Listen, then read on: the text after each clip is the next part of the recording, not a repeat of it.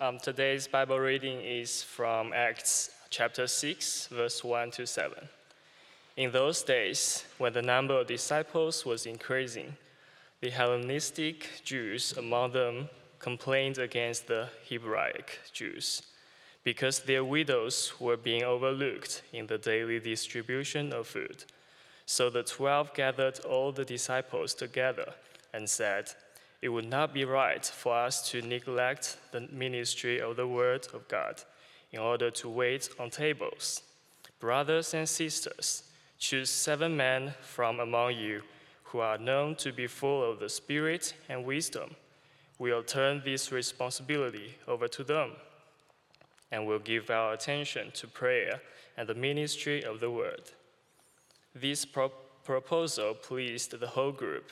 They chose Stephen, a man full of faith and of the Holy Spirit, also Philip, Prochorus, Nicanor, Timon, Parmenas, and Nicholas from Antioch, a convert to Judaism. They presented these men to the apostles, who prayed and laid their hands on them. So the word of God spread the number of disciples in Jerusalem increased rapidly, and a large number of priests became obedient to the faith.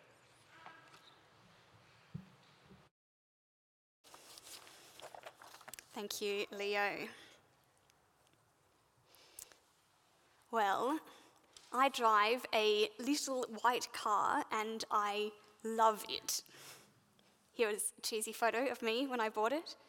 And uh, it was fairly new when I bought it, not completely new, but uh, when you get a new car, you have this kind of honeymoon period.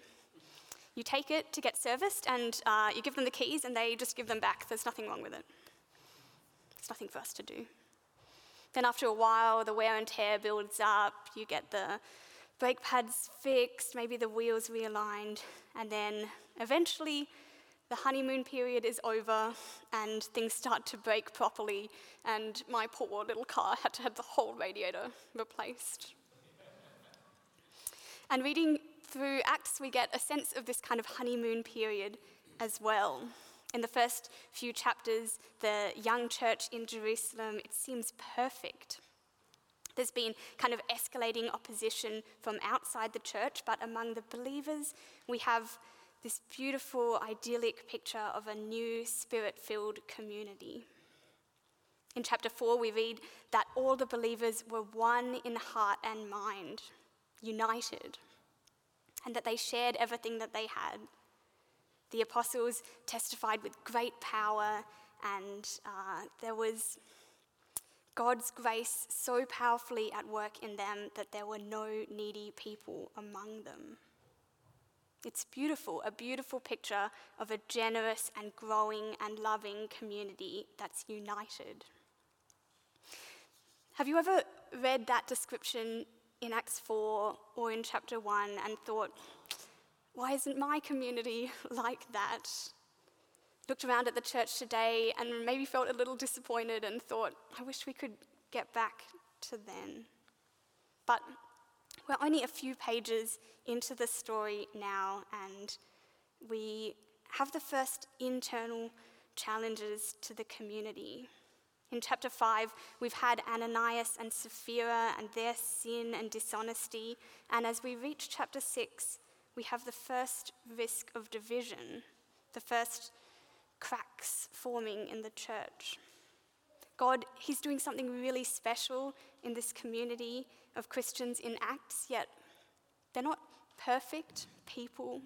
There isn't a perfect community.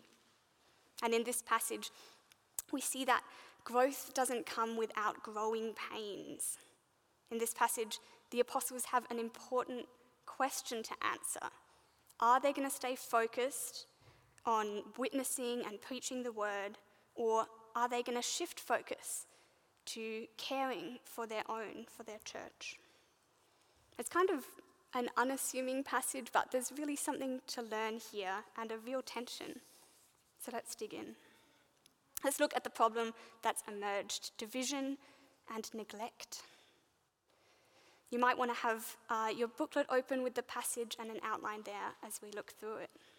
So, verse 1 In those days, when the number of disciples was increasing, the Hellenistic Jews among them complained against the Hebraic Jews because their widows were being overlooked in the daily distribution of food.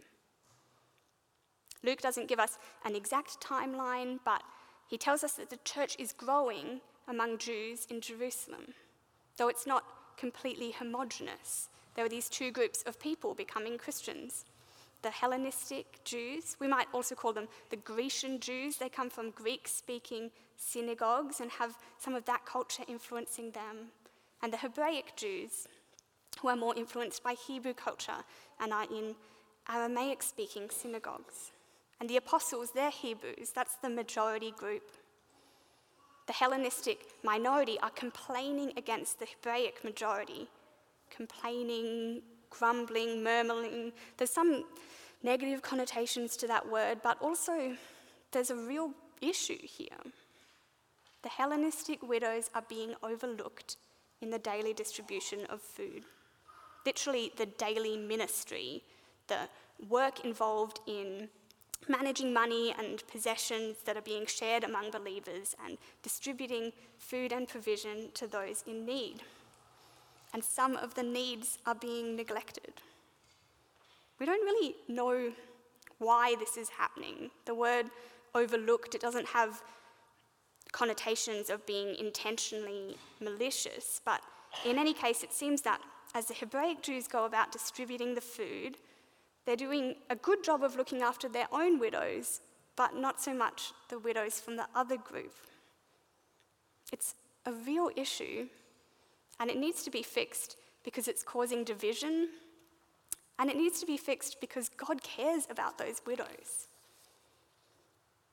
I have a few ornaments and decorations in my house, including these two vases in the living room with wire lights in them. A couple of weeks ago, one of them broke. I wonder if you can guess which one. I don't know if you can see it, but uh, the one on the right there, it's a smooth tinted green glass, and the one on the left is crackle glass. I don't fully understand how glass is made, but at some point in the process of making it, they break the glass and reform it so it's got all these pretty fractures through it. So, which one broke? Well, it's obviously the crackle glass. It fell maybe a meter onto the carpet and it shattered into a thousand pieces. The fractures in it made it vulnerable. And the church is a bit like that too. Especially this church in Acts, we're seeing the first sign of a crack, a bit of division, the risk of a fracture forming. But this church, it needs to be united around the gospel. Unity is going to be essential if the church will withstand pressure from the outside. Unity will be essential if the church is going to keep up keep withstanding opposition, keep proclaiming the good news. So, this tension that's building between different groups, it can't be left to escalate. The issue needs to be resolved. And it needs to be resolved also because God cares about those widows. It's His heart for the vulnerable. Let's take a moment to imagine being one of these widows in the first century, in the context of the church in Acts. Imagine every day being dependent on the generosity of others for today's food. In this context, it's patriarchal social structure, being a woman outside of a male led household leaves these, vulnerables, these uh, widows extremely vulnerable. They're vulnerable to exploitation and especially to poverty. They don't have a lot of rights and very little power. But God, His heart is for the poor and powerless. It's a repeated priority in the Old Testament law that widows, along with orphans and foreigners, be looked after. In Deuteronomy 10, we read that the Lord is the one who defends the cause of the fatherless and the widow and loves the foreigner residing among them, giving them food and clothing. In Psalm 68, God is praised, saying, A father to the fatherless, A defender of widows is God in his holy dwelling. So, God's heart for the vulnerable shapes the heart of the church. You might remember Nat quoted Teresa Morgan, a scholar from the University of Oxford, a couple weeks ago. She said, This is a world with no social safety nets, but Christians create social safety nets. They are the people who are notorious for looking after widows, the poor, the orphans, the people who are in most of society just slung out onto the street. God's heart for the vulnerable shapes our own heart towards the vulnerable. In James chapter 1, uh, verse 27, religion that God accepts as pure and faultless is this to look after orphans and widows in their distress, and to keep oneself from being polluted by the world. Widows and orphans, old people without family to look after them, children without parents to care for them. Deuteronomy links them together also with foreigners, migrants. Again, the people who are vulnerable to exploitation, exposed, possibly far from family, without a safety net. I had a conversation recently with some friends about money, about uh, money as a safety net. And some of us are sheltered by this and other safety nets savings in the bank, family, close friends, citizenship that gives us access to Australia's social safety net. But for others in our community, those safety nets aren't there. There are real challenges and hardships, and oftentimes, especially for people who are new to Australia, who've come from overseas, there can be real challenges and often without these same safety nets. In our community at 4 pm, we need to have our eyes open to see the needs and challenges of one another. We'll need to have conversations if we're going to see and be responsive to those needs. The needs not only in your cultural group, not only in your age group, even just not in your friendship group. You might have the opportunity to step up to be a safety net. If you lose your job, I'll make sure you can pay your phone bill and eat food. If you lose your rental, I'll make sure you've got a safe place to sleep. Maybe there are opportunities to step up as an advocate against injustice, or to step up to be a brother or a sister or a mother or a father as our church, as the family of Christ, is shaped by God's own heart for the vulnerable or neglected, for the widow, the orphan, and foreigner. Well, the disciples, they know God too well to think he would be happy with a solution where the widows are left hungry, so they're quick to address this problem. They gather the whole community together, but there's also a tension for the apostles a tension about what should they do next. They say in verse 2 it would not be right for us to neglect the ministry of the word in order to wait on tables. The apostles, they have a task, a commission from Jesus himself. We heard it in chapter 1 You will be my witnesses. The apostles, they have been singularly focused on that task. We read it at the end of the last chapter that day after day, the apostles never stopped preaching and teaching and proclaiming the good news that Jesus is the Messiah. So, is this the moment to change tack? To stop focusing on proclaiming the gospel and start focusing on looking after our own? Or maybe they can do both. They could keep focused on teaching and try to squeeze in managing the distribution of food around that. Or they could focus on making this daily ministry happen in a fair and equitable way and do some witnessing and proclaiming around the edges. Preaching the word, that's a good thing to do. Looking after the needy, that's a great thing to do. can they do both? It seems not well. It seems if the apostles try to do both, something's going to get overlooked or neglected. One person, or in this case, 12 people, can't do everything. There isn't enough time in the day, but also, it's not the way God wants it to be done. The apostles are right, it would not be right for them to neglect the ministry that they've been called to, witnessing. They need to be singularly focused on the ministry of the word, but they need the help of the church if they're going to do that. Which brings us to the solution. Verse 3 Brothers and sisters, choose seven men from among you who are known to be full of the Spirit and wisdom. We'll turn this responsibility over to them and give our attention to prayer and the ministry of the word. The church, it cannot afford to lose sight of the spirit of the gospel. It can't neglect the word. And God's church, following God's own heart, cannot neglect the widows.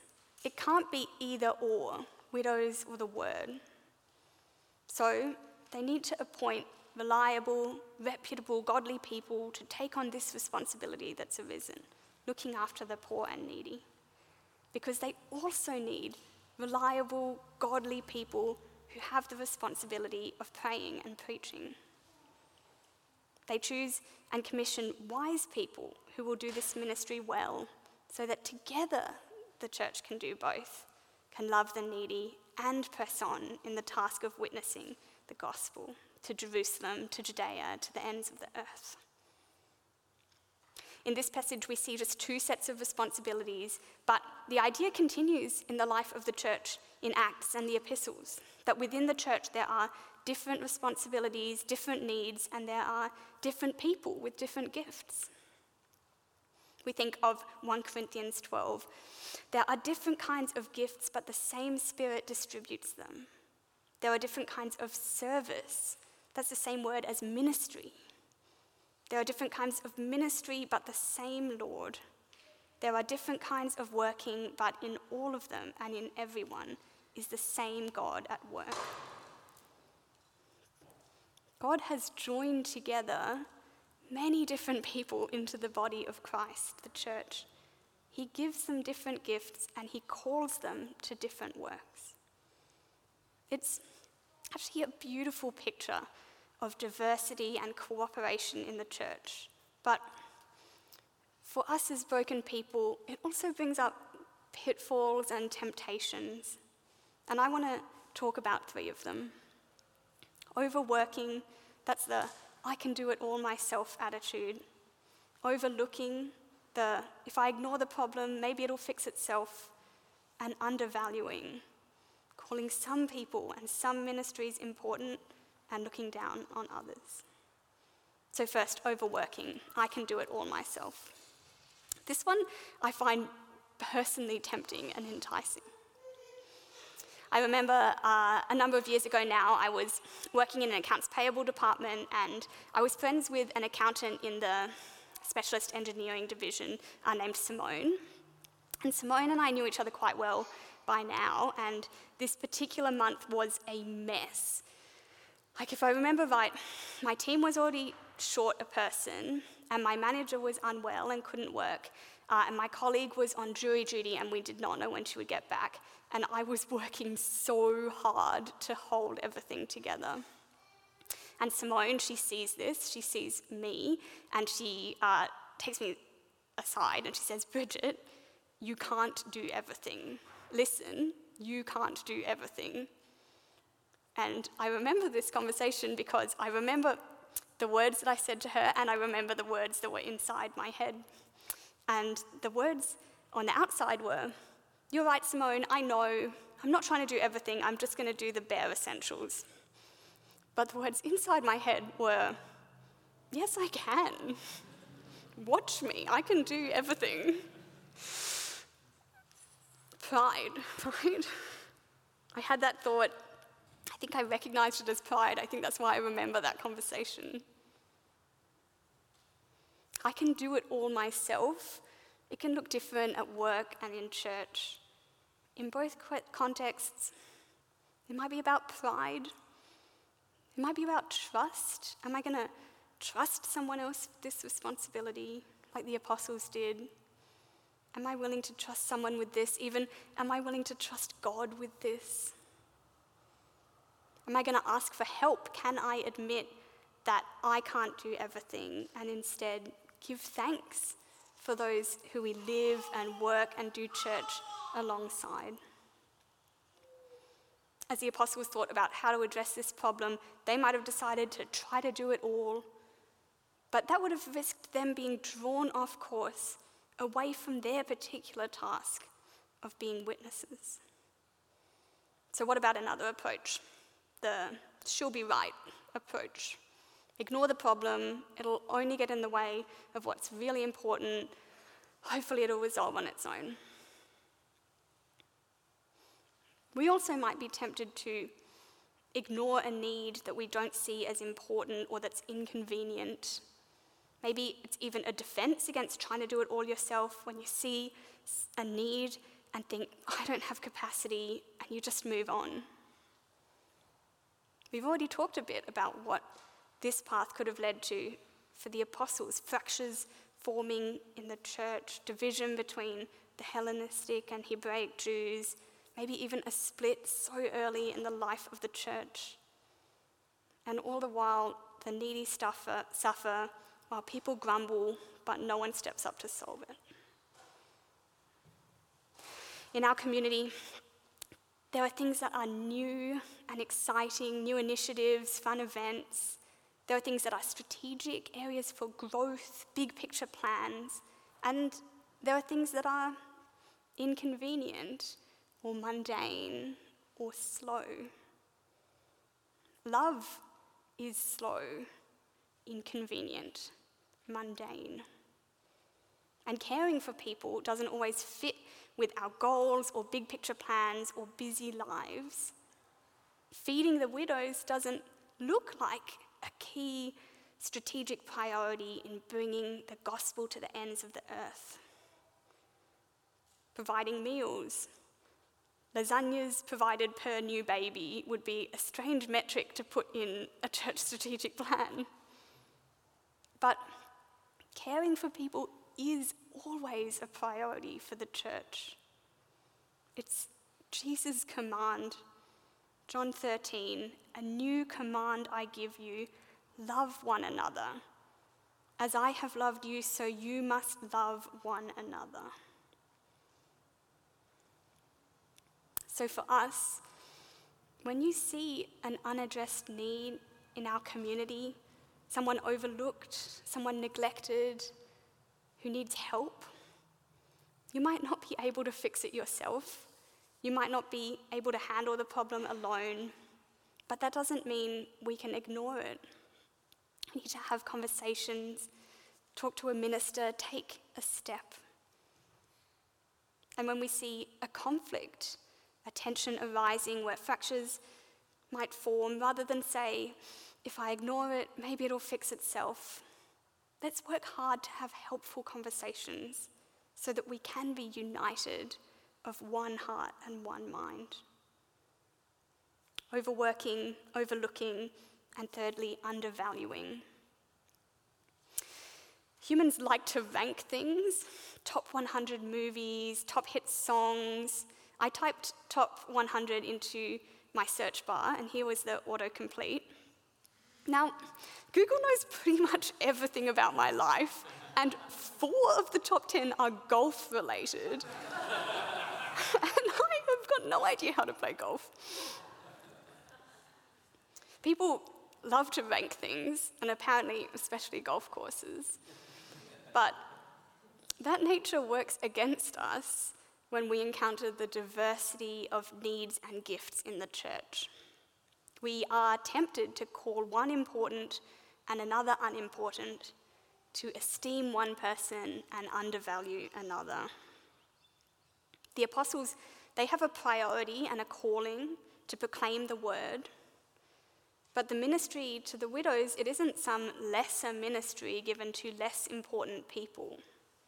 They don't say, all the spirit filled wise men, send them out to preach, and the ones left over, they can look after the food and such. The apostles, they don't think that this job is beneath them. Not at all. Actually, they're both called ministry in this passage, and they're both needed. Sharing the gospel, it has to stay at the heart of the church's priorities, but that doesn't make the apostles and their calling important and others unimportant. Or in 1 Corinthians 12, the eye cannot say to the hand, I don't need you, and the head cannot say to the feet, I don't need you. It's ridiculous, right? One part of the body saying to another, I don't need you. Instead, in verse 18, God has placed the parts of the body, every one of them, just as He wanted them to be. God has placed each of us in His church, in the body of Christ. God has made each of us and joined us together because we need each other. We shouldn't fall into this trap of looking down on some gifts, some ministry, or some work because it isn't as glamorous as others.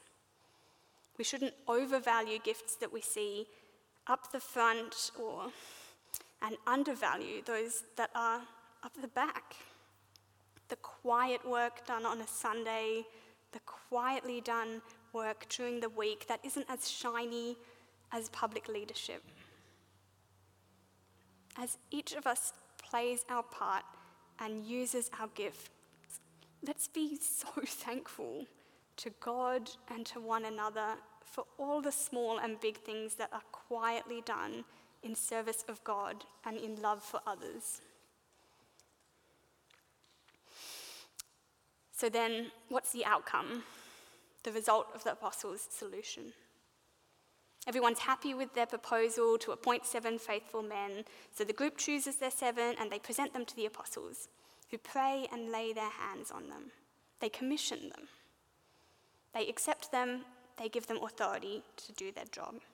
And the outcome, verse 7 the word of God spread. The number of disciples in Jerusalem increased rapidly, and a large number of priests became obedient to the faith. It's a great bookend to the section, isn't it? Verse 1, the number of disciples was increasing, and verse 7, the same. The number of disciples increased rapidly. That's the context and the outcome gospel growth. And growth brings challenges, friction, problems that need to be solved, but it's not going to stop because this is God's unstoppable plan to grow his church. Actually, we keep seeing it in the New Testament, in the churches, in the letters. The church has grown, the gospel has spread, but there are problems, disunity, conflict, issues that need to be addressed. In fact, growth is kind of risky and costly, but it's worth it. In this passage, the word of God spreads, even many priests become Christians priests who are steeped in the community that arrested and flogged the apostles just one chapter earlier. They become obedient to the faith, they become Christians. And God is carrying out that work today, bringing people to Him. If you wouldn't call yourself a Christian or you're not quite sure what that means, let me encourage you to keep learning and asking questions and looking for answers, and we would love to help because there's a reason that a lot of people were becoming Christians in the first century when this book was written. And there's a reason that a lot of people are and are becoming Christians today. There's a reason for you to trust Jesus today. For our community at 4 p.m., we're still a bit younger than my little white car, almost one year old now. Maybe we're still in the new car honeymoon phase.